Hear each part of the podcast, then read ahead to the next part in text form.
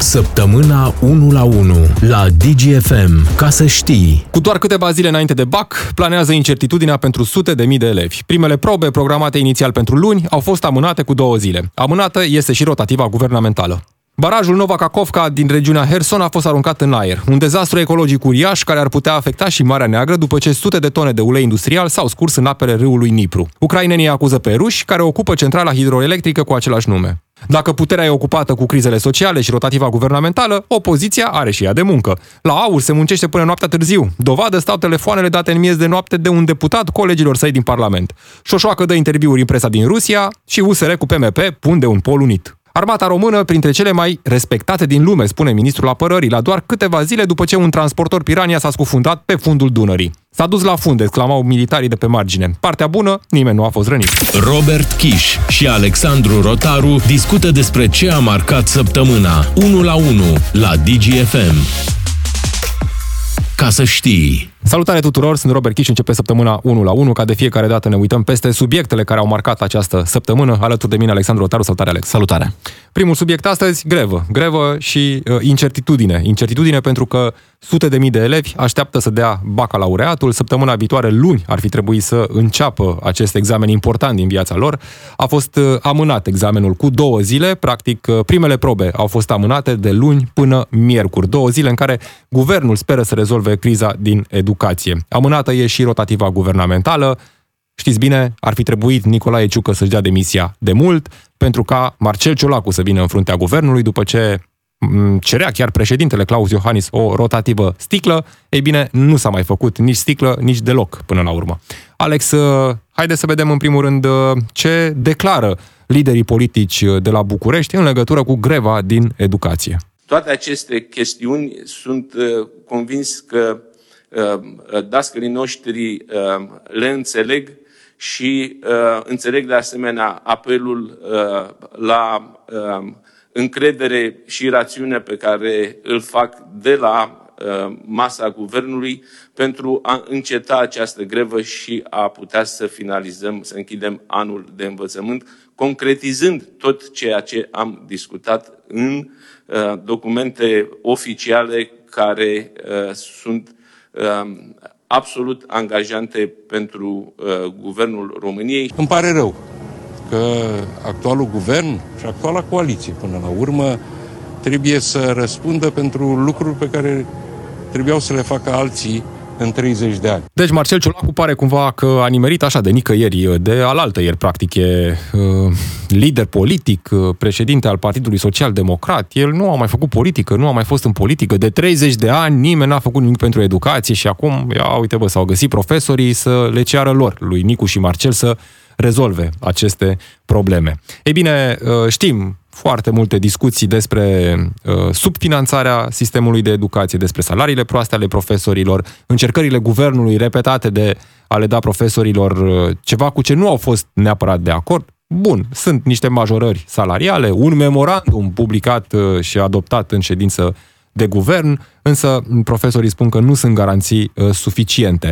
În același timp, uh, sunt multe incertitudini în legătură cu examenele de final de an pentru mulți dintre elevii din România. Se așteaptă o decizie finală în legătură cu greva pentru a ști fiecare când își dă examenul de bacalaureat, evaluarea națională, pentru că dacă se decalează deja cu două zile s-a decalat uh, bacalaureatul, dacă va exista o întârziere și mai mare, atunci evident trebuie uh, decalată și evaluarea națională, pentru că nu sunt suficient de mulți profesori încât să se suprapună cele două examene. Multe probleme despre care am tot discutat, uh, dar în același timp puține rezolvări care până la urmă nu mulțumesc această categorie socioprofesională, în același timp în care și alte categorii socioprofesionale, Alex, au ieșit în stradă și amenință cu grevă generală.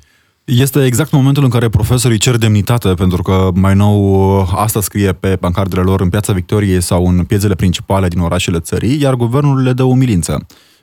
Cam acesta este raportul de forțe în punctul acesta. S-a ajuns în situația în care guvernul decide că este mult mai bine să găsească maniere prin care să oprească greva, să fenteze legea astfel încât să poată fi încheiată și mediile, adică să nu mai aibă nevoie de profesori. Practic, guvernul României în momentul acesta încearcă să scoată din ecuația cea mai importantă în acest moment al anului educațional, situația anului educațional, adică încheierea mediilor și susținerea sesiunilor de examene. Mă refer aici la evaluarea națională și bacalaureat. Guvernul încearcă să scoată profesorii din schemă. Ceea ce nu înțeleg este că nu ai cum să faci educație fără profesori. și nici detaliu. examenele de final de an nu ai cum să le faci totuși fără profesor, că e nevoie de profesori. Bine, te... o parte dintre ei au început să uh, iasă din grevă, uh, sunt unii care se gândesc probabil la aceste examene, alții care uh, pe bună dreptate își pun întrebarea bun, dar uh, de câteva săptămâni deja sunt în grevă, perioada în care nu am încasat niciun venit. Sunt familii în care poate ambii uh, sunt soți profesori. sunt profesori și atunci uh, evident au nevoie de bani pentru că ai rate de plătit, trebuie să pui ceva pe masă, uh, nu poți să trăiești uh, fără bani și încet, încet unii dintre ei aleg să, să iasă din grevă. Cumva poate e pus și sub semnul întrebării solidaritatea între profesori. Mă gândesc că un profesor care Uh, renunță la grevă atunci când intră într-o cancelarie unde ceilalți colegi ai săi sunt în continuare în grevă, uh, poate exista un soi de dispută sau uh, de îndoieli în legătură cu solidaritatea pe care o au. Am avut și o situație în care un profesor a fost bătut de către soțul directoare pentru că refuza să închidă mediile. E o realitate pe care o am avut-o într-o școală din România. Revenim puțin la modul în care se comportă guvernul. E unul jenant, din punctul meu de vedere. Jenant pentru că vorbim de cea mai importantă categorie socioprofesională din România, o categorie profesională care se ocupă de generații. Dincolo de securitate și ordine publică, avem nevoie de această categorie uh, și avem nevoie de această categorie uh, într-o formă extrem de bună. Ori cu salariile pe care le au acum, cu siguranță nu putem vorbi de o prestație prea la nivel prea înalt. Revenind puțin la ce face guvernul, nu știu, domnul Ciolacu, care abia așteaptă să preia funcția de premier al României, se comportă, nu știu dacă ți mai aduce aminte cum era domnul Cioloș prin 2017, când mergea prin piața universității și aduna semnături pentru oameni noi în politică. Cam acolo este și domnul Ciolacu, adică domnul Ciolacu vine după 30 de ani de politică, pentru că domnia sa este în, în politică de prin anii 90, vine și spune, dar cineva a lucrat aici? Este fix acea expresie. E greaua moștenire, evident. Uh, suferim de această boală, greaua moștenire, de fiecare dată dăm vina pe cei care au fost înaintea noastră. Au ieșit în stradă și uh, cei din sănătate, pentru că uh, își cer uh, salarii mai mari, uh, să fie aduse la nivelul grilei din 2022. Uh, în România, știți bine, se fac legile ca ele să nu fie respectate. E și cazul acestei legi uh, a salarizării din 2017, uh, care uh, de la an la an, pentru anumite categorii, uh, a fost uh, amânată intrarea sa în vigoare și majorările promise la momentul respectiv, motiv pentru care și uh, cei din sănătate și cei din uh, uh, siguranță și ordine publică au ieșit în stradă. Acolo ar mai fi o paranteză, Uh, sunt nemulțumiți reprezentanții uh, polițiștilor, uh, cei ai militarilor, că mm, se vorbește chiar la nivel legislativ cu amendamente depuse în Parlament despre acea reformă a pensiilor speciale. Nu sunt de acord cu reforma respectivă, cu toate că, până la urmă, nici noi nu suntem de acord probabil cu faptul că nu poți să ieși la pensie totuși la 50 de ani, la 40 de ani, la 45, de multe ori chiar și sub 40 de ani se întâmplă ca unii să iasă la pensie. Tot în legătură cu pensiile speciale sunt nemulțumiri și din partea magistraților. Asociații de magistrați au scris Comisiei Europene și au scris chiar Ursula von der Leyen să ceară României să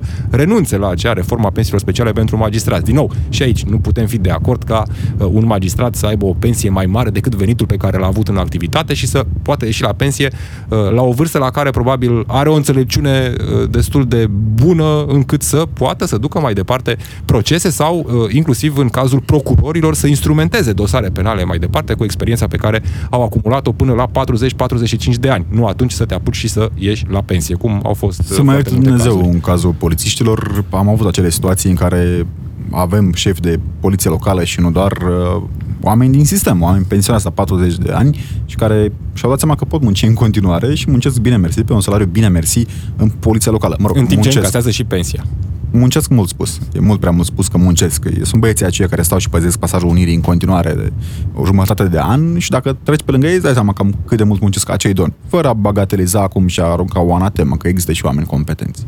Da. Uh, în continuare ne așteptăm ca aceste tensiuni sociale să persiste în uh, perioada uh, lunii iunie. Poate se așteaptă guvernul, că am văzut, a existat un fel de așteptare mai degrabă decât uh, o încercare de rezolvare a problemelor, așteptarea că poate unul câte unul profesorii vor ieși din grevă și așa se închide greva. Probabil și acum au un soi de așteptare, domne, vine vara, oamenii vor fi ocupați cu vacanțe, cu altele, nu o să mai stea ei să protesteze în piața Victoriei. Analize și explicații una și una în săptămâna 1 la 1 la DGFM. Ca să știi. În Ucraina, cel mai important baraj din regiunea Herson, un baraj de care uh, depinde alimentarea cu apa peninsulei ocupate Crimea și uh, un baraj de care depinde inclusiv securitatea centralei nucleare Zaporoje, pentru că uh, apa din barajul respectiv uh, uh, era folosită pentru răcirea reactoarelor, a fost aruncat în aer, distrus și uh, am văzut în aceste zile cu toții imaginile uh, din uh, regiunea Herson uh, cu suprafețe întregi inundate, oameni disperați care fugeau din calea apelor, animale prinse de ape, unele dintre ele din nefericire au murit, au fost și victime în rândul civililor. Pe de altă parte, rușii care uh, ocupă o parte a regiunii Herson bombardau în timp ce salvatorii încercau să uh, îi ajute pe oameni uh, să se salveze din calea apelor. O situație extrem de dificilă, o situație pentru care ucrainenii dau vina pe ruși, rușii dau vina pe uh, ucraineni. A existat și o discuție telefonică între președintele rus Vladimir Putin și uh, președintele turc Erdogan despre uh, această uh, temă și uh, Erdogan s-a oferit să contribuie Turcia la o anchetă internațională care să stabilească exact care sunt cauzele și cine este de vină pentru aruncarea în aer a barajului. Ehm, sunt uh, momente care mm, produc îngrijorare nu doar în rândul uh, cetățenilor ucraineni, pentru că odată cu deversarea acelei cantități foarte mare de apă uh, în apele râului Nipru au ajuns și sute de tone de ulei industrial, motiv pentru care există o îngrijorare și în legătură cu situația din Marea Neagră, pentru că, în definitiv, acolo se va Uh, scurge tot acel ulei industrial. Uh, Alex, uh, pentru început, haide să vedem cine ar avea de câștigat. Că, până la urmă, cred că întrebarea asta și-au pus-o cu toții. Bun, cine a aruncat în aer barajul? Hai să vedem cine ar avea de câștigat de pe urma acestui dezastru. E un dezastru umanitar cu siguranță, trebuie să înțelegem acest lucru, date fiind dimensiunile uh, barajului respectiv și uh, a rolului pe care îl avea acesta. Uh, după aruncarea în aer a barajului, care nu mai este reconstruibil. Au declarat ambele părți că e un baraj care nu mai poate fi reconstruit. Trebuie uh, construit de la zero, practic. Aceasta este situația în care se află acum. Avem câteva elemente clare care trebuie să ne ducă gând într-o zonă sau alta. Unul dintre principalele elemente în contextul acestui eveniment este mult așteptată contraofensivă. Multele variante pe care le-am văzut pe masă puse de către experții militari internaționali vizau aproape toate un element comun. O forțare a râului uh, Dnipru o forțare a râului Dnipru, astfel încât uh, din capul de pod Herson, ucrainenii să poată avansa către sud. Ori, după ce acest baraj a fost aruncat în aer, acea zonă este impracticabilă pe un termen destul de lung. Nu mai poate fi forțat Dnipru din cauza dimensiunilor râului, în primul rând, și din cauza debitului care este unul crescut acum uh, după ce a fost aruncat în aer. Și suprafețe întregi inundate, nu te poți gândi că mai poți lansa o contraofensivă, nu știu, cu tancuri sau cu echipamente grele da. într-o astfel de zonă. Sunt uh, circa 80 de localități afectate acum de inundații care sunt impracticabile. Am văzut acele imagini uh, absolut dezolante cu oameni care stăteau uh, pe casă și armata ucraineană arunca din drone sticle cu apă.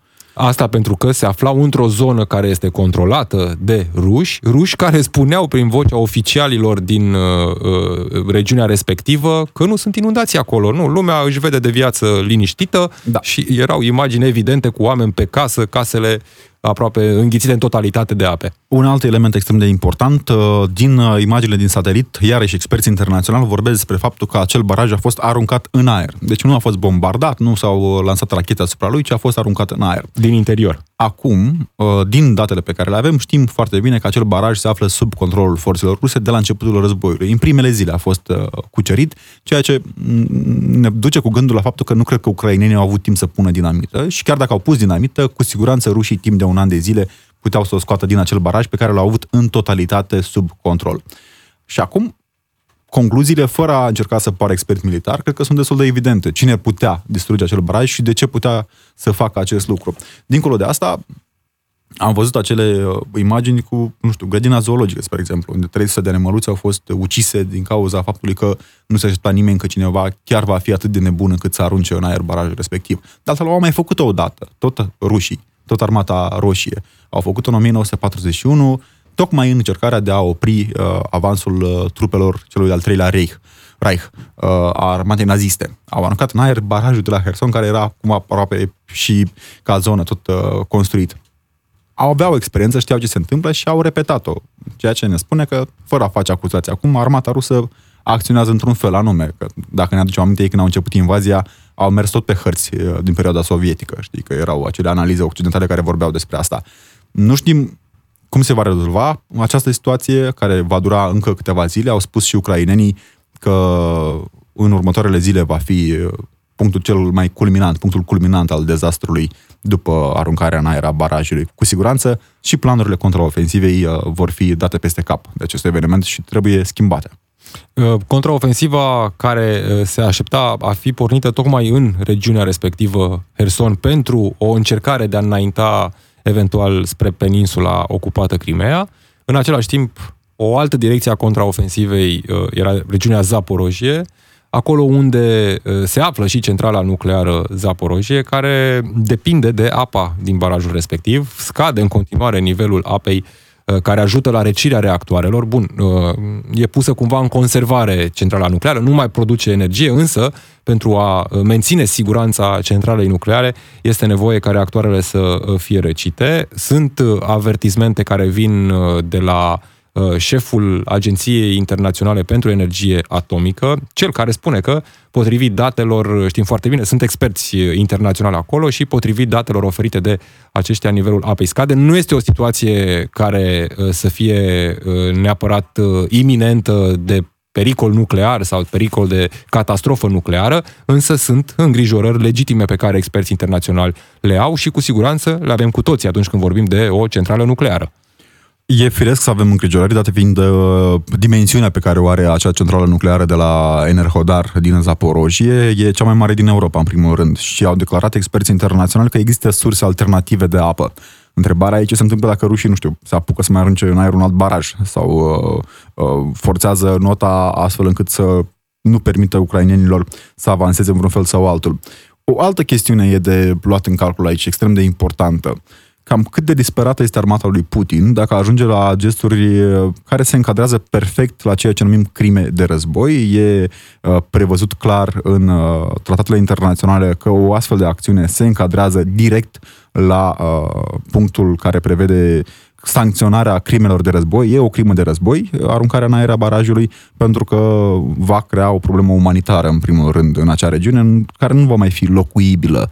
Dar uite, vedem după luni de zile în care, de exemplu, nu știu, s-au făcut anchete în legătură cu exploziile de la Nord Stream, la da. un moment dat s-a vorbit despre uh, Uh, faptul că în zona respectivă ar fi fost câteva nave rusești și ne ducea cu gândul la faptul că Rusia ar fi de vină, după care au apărut alte informații că ucrainenii sunt cei care au planificat uh, acest atac, inclusiv Joe Biden ar fi fost informat cu câteva luni înainte că ucrainenii pregătesc un atac la Nord Stream. În continuare, după luni și luni, nu există o concluzie uh, clară cine e de vină pentru acel atac. Crezi că vom avea un vinovat în baza unei anchete clare, poate chiar o anchetă internațională care să stabilească cine e de vină pentru aruncarea în aer a barajului?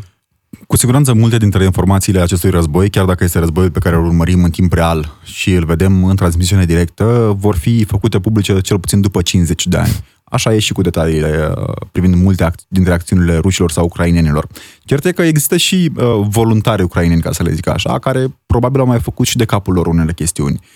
Pe de altă parte, cu siguranță, serviciile ucrainene care înțeleg că au fost bine puse la punct în ultima perioadă se ocupă și de ceea ce se numește sabotaj. Pentru că e o componentă directă a războiului. Războiul da, se poartă și pe palier economic. În și pe cazul palier... barajului să îți sabotezi uh, propria contraofensivă și să pui în da. pericol viața nu ne gândim că ucrainenilor care trăiesc în regiunea Mai aceea... ales că oficialii ucraineni ne-au anunțat despre faptul că această acțiune se încadrează la articolul 56 din Convenția de la Geneva din 1977, care o încadrează direct la uh, crimă de război. Ori pedepsele pentru crime de război sunt, uh, știm în ce manieră. Nu cred că ucrainenii ar avea de ce să se autosaboteze, mai ales că ei doresc să cucerească acea regiune în forma ei integrală. Și mai Or, e și componenta economică. Pe de, o la... parte, barajul asigura și energie electrică. Era unul dintre cele mai importanti furnizori de energie electrică în sistemul uh, general al Ucrainei. Și mai pui și componenta de agricultură, fiind inundate da. suprafețe atât de mari de, de teren, uh, evident acea componentă economică care vine din agricultură nu mai poate fi uh, una care să aducă venituri în plus la un buget atât de secătuit de război cu siguranță va fi un deșert acolo după ce apa se va retrage, după cum ne-au spus ucrainienii. Va fi un deșert pe o perioadă destul de lungă de timp. Iar din cauza uleiului industrial despre care vorbeai în prima parte a discuției noastre, modul în care se va putea lucra acel pământ e unul discutabil și mm, pe termen foarte lung. Tocmai de aceea mulți experți vorbesc despre echivalentul unei bombe nucleare Uh, detonarea acestui baraj. În scurt timp ne întoarcem la noi în țară pentru a vorbi despre opoziție.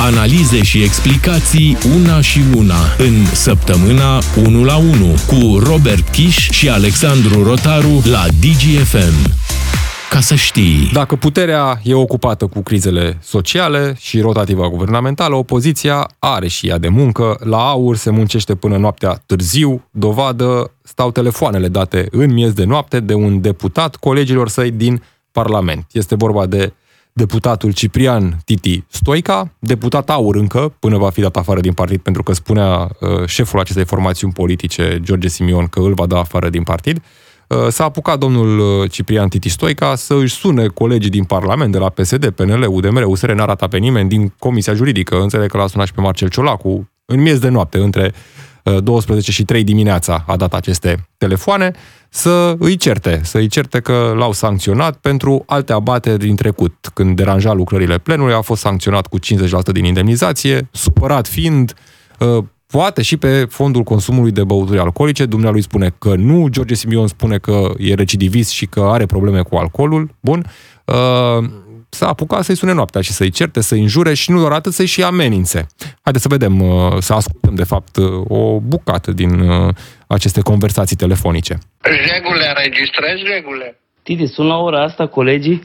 Da, mă, de aia te sun. Păi să nu vii la Parlament regule. Dar de ce să nu vii la Parlament? Că-ți rup chiloții de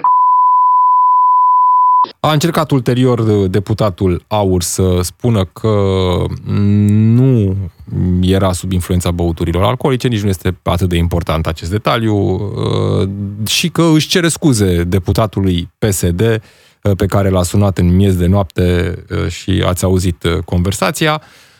Acum nu știu dacă sunt suficiente scuzele atunci când uh, totuși e vorba de un deputat în Parlamentul României care se află acolo de bine de rău pe banii noștri, ai tuturor, nu câștigă puțin, are indemnizație, are uh, sumă forfetară majorată cu 7500 de lei în acest an, are multe beneficii domnul Ciprian Titi Stoica și timp, berechet văd, inclusiv în creierii nopții să sune colegii. Acum, uh, trebuie să pornim probabil de la premisa că orice funcționar din orice țară care respectă electoratul uh, și-ar fi dat demisia instant. Nu exista termen de discuție, nu existau negocieri. Mai mult decât atât, domnul uh, Stoica înțeleg că și minte de felul domniei sale, pentru că toată lumea ne-a spus că a sunat o serie de colegi. Dumnealui ieri, în audiență națională, ne spunea că l-a sunat doar pe deputatul care l-a și înregistrat. Ceea ce e dovadă probabil de minciună, fără a face o acuză neapărat. Dar dacă sunt 20 care îl contrazic, îl pune cumva în zona aceasta. Toate astea în timp ce opoziția trebuia să stea la gâtul guvernului să mulțumească profesorii, nu? Domnul deputat de la AUR este o parte a oglindei poporului până la urmă, fără a-l invoca aici pe domnul Dan Diaconescu cu celebra lui televiziune. Dar sunt o siguranță, o parte de oameni care, nu știu, mai au scăpări de felul acesta.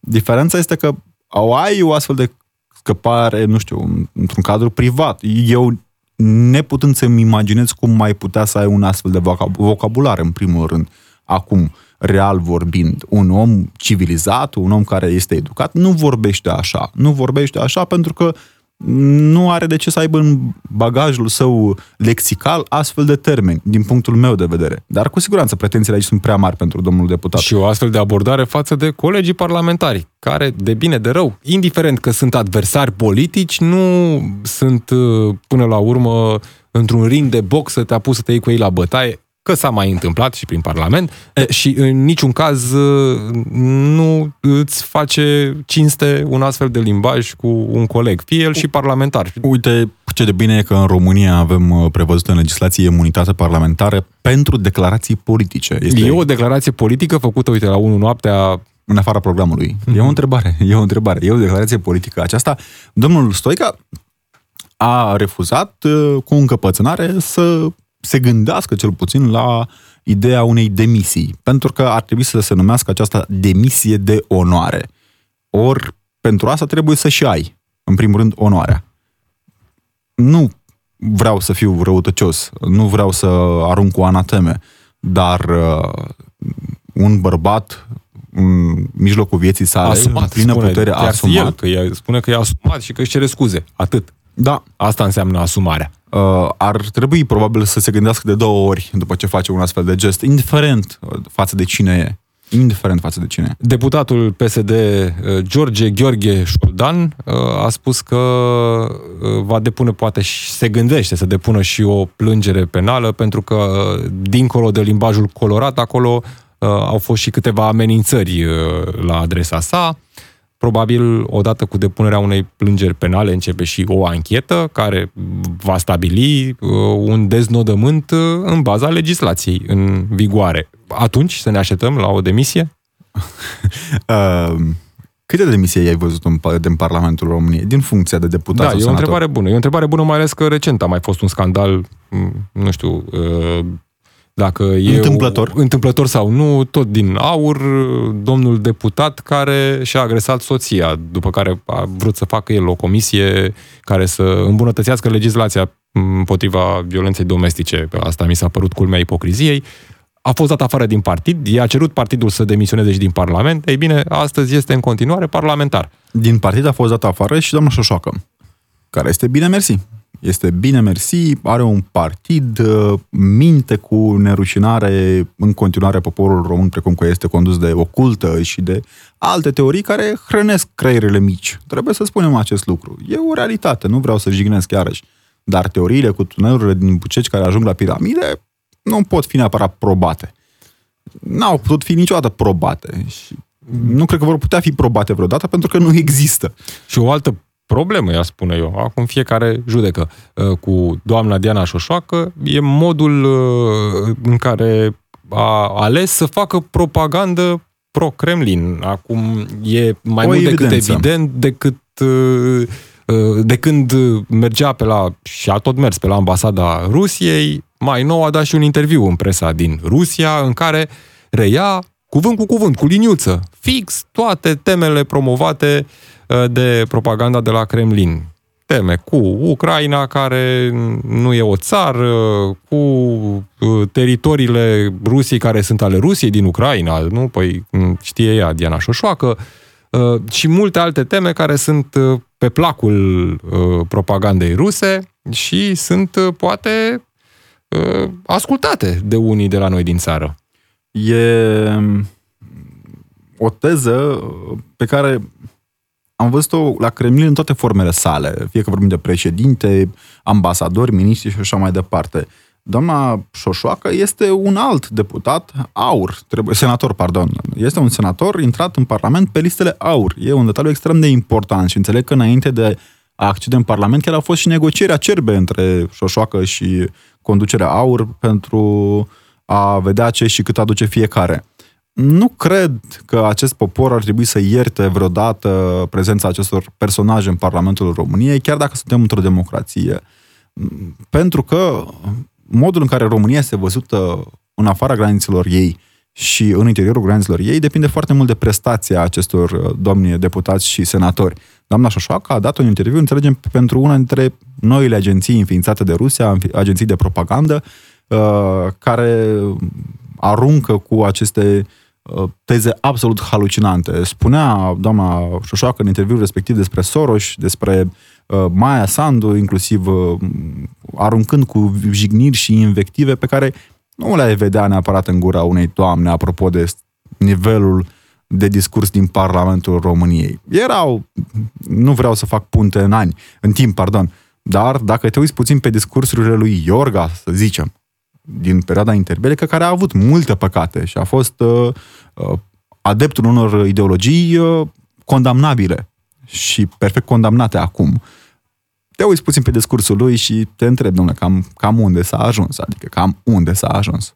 În același timp, tot în opoziție, pentru că vorbim de opoziție, uh, două partide de opoziție, USR și PMP, se gândesc să formeze un pol, să uh, se unească pentru a avea o opoziție mai mare. Probabil la mm, această uh, înțelegere între USR și PMP se va alătura și Forța Dreptei, a lui Ludovic Orban, sunt partidele de prin opoziție o opoziție poate mai uh, diferită de aur, sos și uh, ce alte partide mai sunt care exploatează acest electorat uh, de pe zona opoziției din România, un electorat înclinat către discursuri naționaliste, ușor extremiste uneori,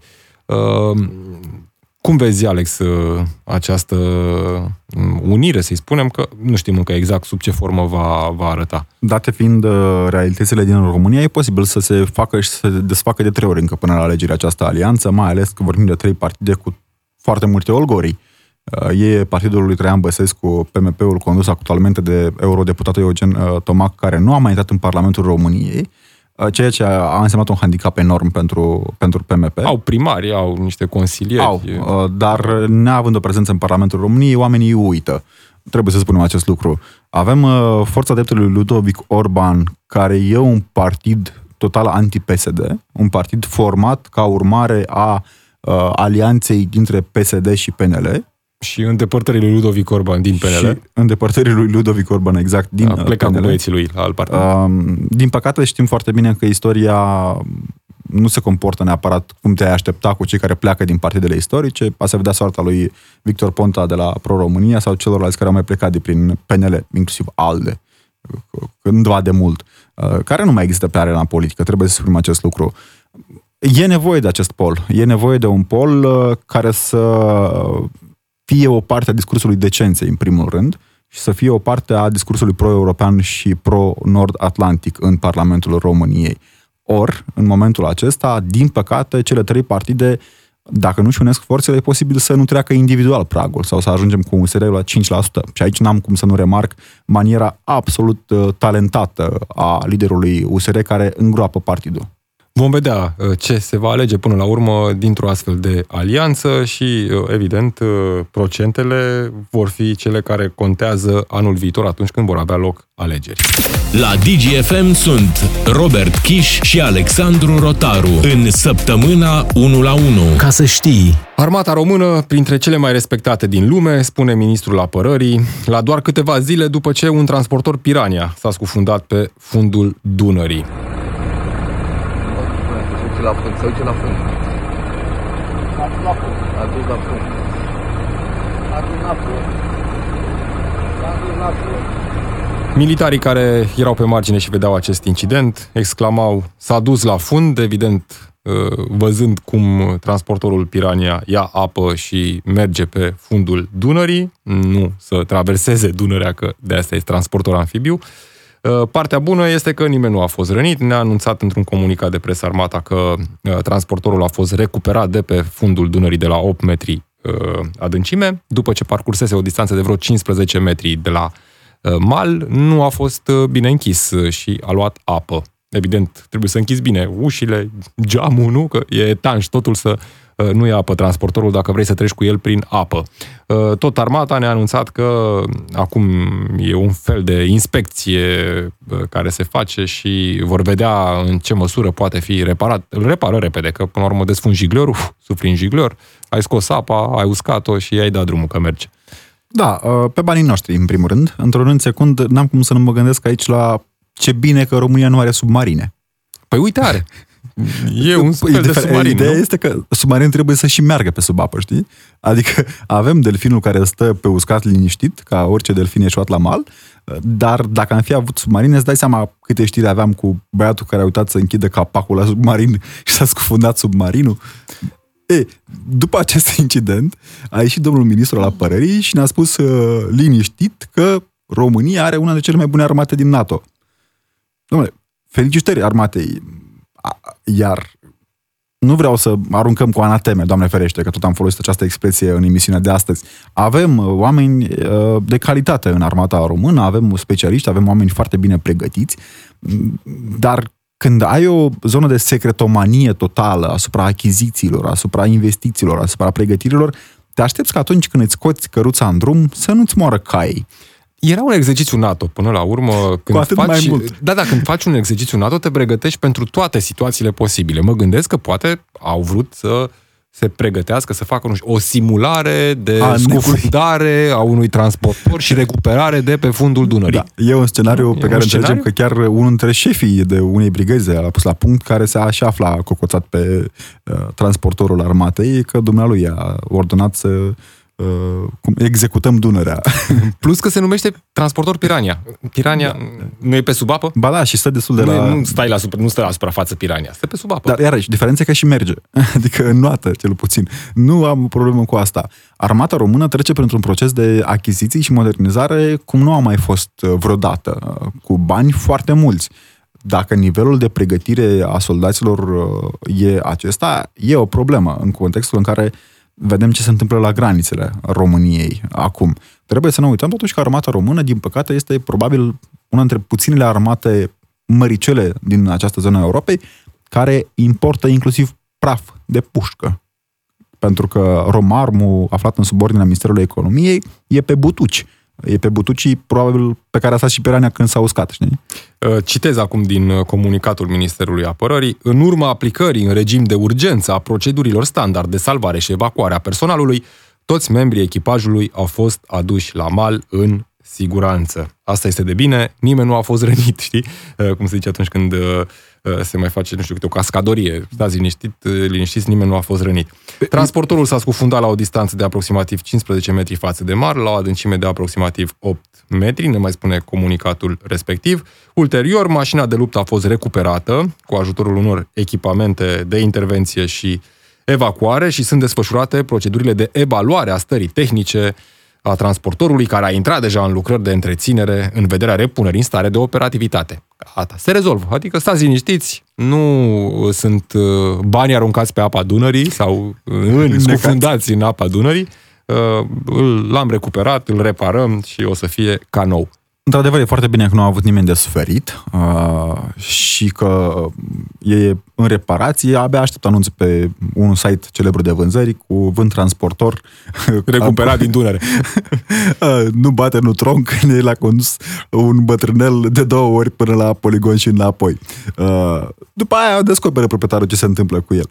E jenant, trebuie să spunem acest lucru. Este absolut jenant ca în timpul celor mai mari exerciții NATO de anul acesta, pentru că sunt circa 10.000 de militari angrenați, înțeleg, uh, să ai o astfel de situație. Te pregătești, domnule, când îți vin neamurile în vizită, te pregătești, speli și tu geamurile, știi? Ai grijă, îți repari aerul condiționat, faci o chestie de felul acesta nu vreau să mă gândesc cam cât de mult uh, mișto s-ar fi făcut despre un astfel de caz dacă se întâmpla în Franța sau în Germania sau în oricare altă țară care investește în, în armată și modul în care arată armata. Pentru că, din fericire pentru noi, armata e în continuare una dintre cele mai respectate instituții din România, uh, după biserică.